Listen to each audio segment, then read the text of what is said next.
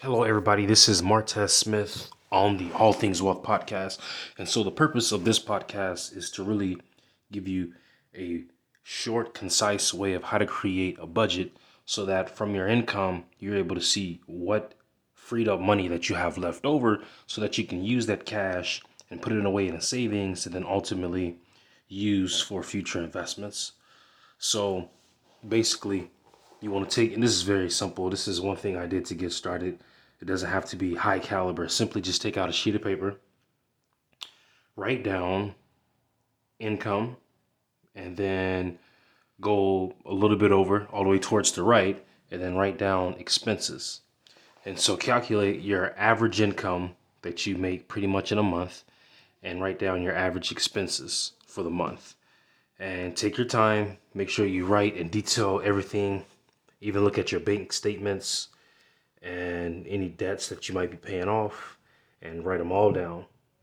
So, I guess a typical example would be a person has, you know, he brings in or she $3,000 a month in uh, net income. So that's after taxes. And then their expenses, you know, rent, car payment, credit card payment, you know, consumer good that that you might be paying off, exercise bikes or, you know, whatever it might be.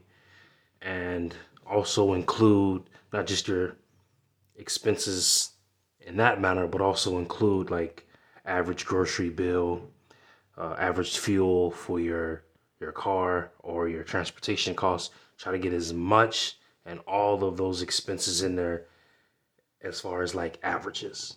And then what you're gonna do is you're to minus your total expenses.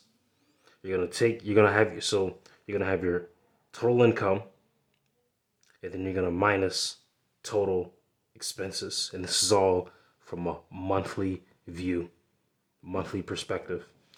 And let's say before, as I said, $3,000 coming in. Let's say you add up your expenses. So let's say your expenses is 2200 dollars. So three thousand minus twenty two hundred. That leaves you with eight hundred dollars in free cash. And by you knowing on average what money you have freed up in cash, you could allocate that in whatever manner you want. So if you want money for, you know, entertainment or just, you know, free spending money, guilt guilt free spending, uh, you know, 300 and so if you want to do it that way, that'd be 300. And then out of that 800, what would be left is 500. So you can put $500 away into a savings, or you can put that into your retirement account, or however you want to do it. But ultimately, when you're getting started, you want to have at least six to eight months of ex- expenses in total cash. So whatever, so whatever that might be, you want to have that as a starting point. Some people it takes them a year. Some people it takes two years. Some people it takes three years. But believe me, it will be an amazing accomplishment and make you feel real good. So that if anything happens that temporarily disrupts you, you can have that cash holdings, six to eight months of expenses, all for you available so that you're not freaking out of you know what you're gonna do, how you're gonna meet your obligations, or how you're gonna meet your debt, or how you're gonna pay your bills.